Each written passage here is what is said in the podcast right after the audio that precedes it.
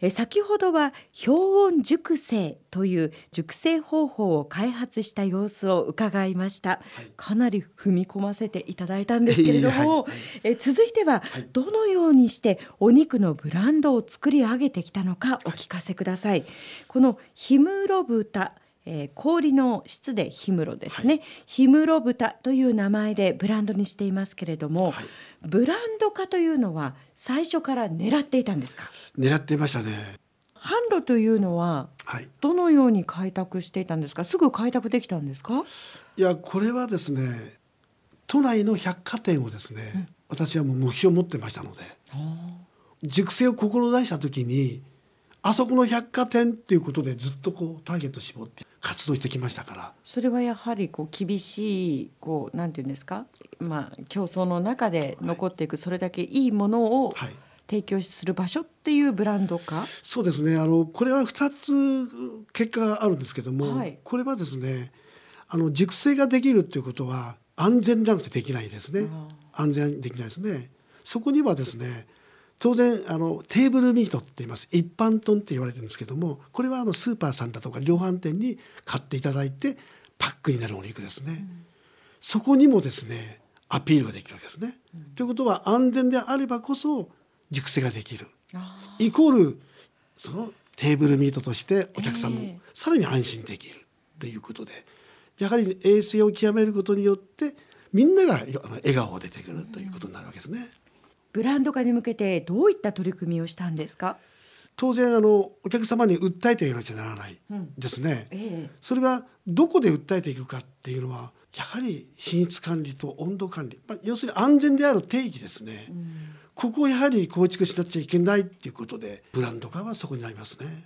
意識がないとまずできないですね、工場に入っていく時に、まあ、手洗いであったりとかあまあ、いろんな処理をするんですけども、ええそういうことも含めた中での取り組みをしっかりしないとですね、まず無理ですね。だからブランドっていうのは当然あの弊社で作り上げていくんですけども、はい。ただそこに携わっている従業員はい。ここがそういった意識を持って作業していかないとやはりブランドの道はないですね。そのめがけたここだという都内の百貨店いわゆる販路は拡大できましたか？できましたね。できましたできましたね。簡単にできましたか？そうですね。実はあのちょっと大変でした。そうなんですか、えー私があの電気コンロを持ってきましてね。どこにですか？これはあの私のそのね目標であった百貨店にですね、ええ持ち込みまして、はいそれであの担当の方に食べていただいたんですよね。その時はもちろんはい。美味しさは評価してもらいました。ええ。ですけどもやはりそこは非常にハードルが高くてですねはあ。いろんなそのブランド化された豚肉たくさんありますね。そこをですね、えー超えていくわけですから当然大変でしたね。ということは、はい。その大手の都内の百貨店の、はい。まあ、担当の方のところに電気コンロを持って、ええ行きました行きました、はい。食べてもらいました、はい。美味しいと言ってもらいました。そこですぐ終わりですね。終わり、そこでまず終わるんですね。店内に並ぶところまで行かなかった。いそこからの道のりがまたあるわけですね。どうやって超えていったんですか？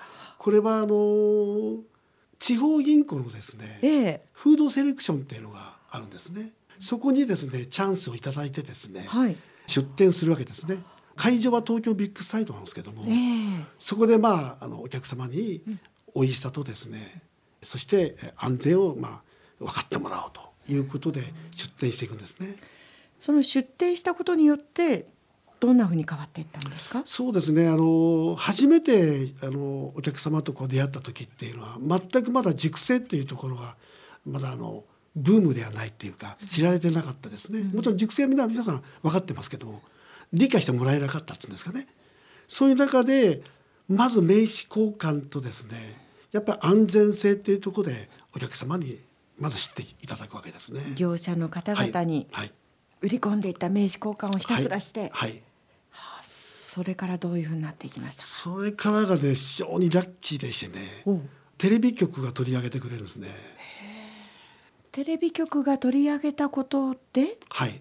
どういうお客様の反応が変わってきますよ少し。まあその時に当然あの百貨店とのお名刺交換は知ってますからね。ああそこでもしかしてまた改めて百貨店の方から？オファーかかるわけですよ。かかりましたか？かかりましたね。そこでまああの営業出ていくんですけども。あのね電気コンロまで持って行って食べてもらったけれども、はい、そこではちょっと無理だったでも、ね、手法を変えてフードセレクションで、はい、そこでテレビが取り上げ、はい、なおかつそれを見たバイヤーさんが改めて声をかけてくれたと、そういうことになりますね。そこからあのお客様に、え工場見学であったりとか、まあ、いろんなプレゼンをさせてもらうわけですね。そしてまあ販売につながっていくんですけどね。でも随分時間がかかりましたね。そうですね。かかってますね。ね売れなかった氷室豚ってどうしてたんですか？これはですね、あの売れないっていうことになれば、氷室豚がね、はい、普通の要するにテーブルミートに回っていくことになりますね。はあ。じゃ知らないうちにもしかしたら、そんなに美味しい氷室豚を私たちは低価格でいただいてたかもしれない。食べたと思います。はい。赤字にならないですか？そうですね。それは赤字だと思いますね。はい。でも、はい、もう自分としては諦めない。諦めないですね。利益はどのように上げてたんですか？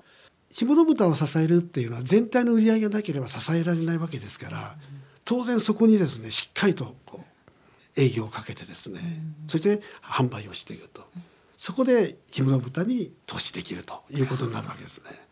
まあ毎年設備投資してましたから、まあ自分の身を切ってまでやってましたね。常に設備投資。はい、設備投資ですね。今振り返ってみて、はい、成功のポイントは何だったと思います？これはですね私はあの結論から言いますと四味一体と思いますね、四味一体ですね。四味一体。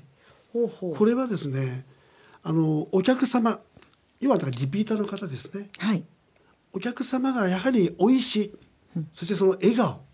初めてそこで認めてくれるわけですね美味しさを、うん、そして、えー、生産の方農家の生産の方が丹精込めて作る豚肉ですね、うん、そこを弊社が買わしていただいてそして百貨店につなげていくわけですね、またはレストランホテルにつなげていくわけですね、だそういった中でやはり四味一体が皆さん笑顔じゃなければ多分ブランドとしては見なされないと私は思うんですね。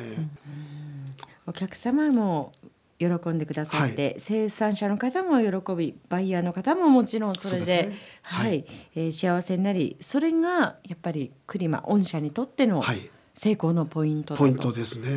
ウィンウィンウィンウィンの関係ですね。そうですね。まあそれにはきっと安全美味しさを求めて、管理レベルを徹底して、日本一を目指したからこそなのかもしれませんが、はい、諦めないですね。くじけないですね。社長。そうですね。あの使命じゃないんですけども、やっぱり熟成っていうところで目標立ったわけじゃないですか。そこにこう向かっちゃってますからね。えあとは引けないですね。あとは引けない。あと引けないですね。性格はそういう性格ですから。うん、ですけどもし苦しければ立ち止まればいいわけですから。うん、じゃあそういうところの繰り返しでずっと今人生来てますので、はい。まだまだこれからも諦めない挑戦は続いていくんですか？そうですね。あのこの氷室の可能性って私はすごくあると思ってます。美味しさをですね紐解いていくとですね、まあ特に油の成分ですけども今販売している14日熟成。14日間熟成してる。ええ、そしてまあ30日熟成。さらにじゃ50日熟成でこういきますね、当然あの成分がですね上がるわけですね旨味が増す。旨味が増します。その旨味をですねどういうふうにお客様に提案していくのか。だから今さらにですね研究は続いてますね。その旨味成分をどんな加工に変えたりもしかしたらそこに相乗効果があってさらに栄養価が上がるかもわからない、まあ、そんなところをですね今えー、目標にしながら美味しいものづくりを、まあ、一生懸命やってます。この後もコマーシャルを挟んで栗原社長にお話を伺っていきます。